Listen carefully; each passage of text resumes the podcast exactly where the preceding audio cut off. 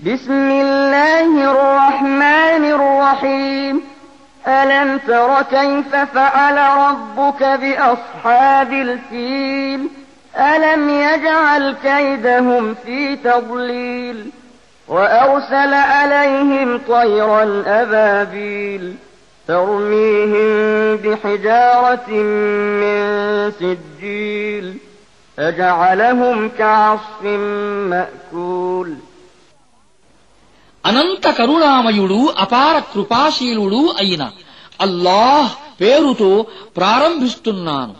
ఏనుగుల వారి పట్ల నీ ప్రభువు ఎలా వ్యవహరించాడో నీవు చూడలేదా? ఆయన వారి కుట్రను భగ్నం చెయ్యలేదా?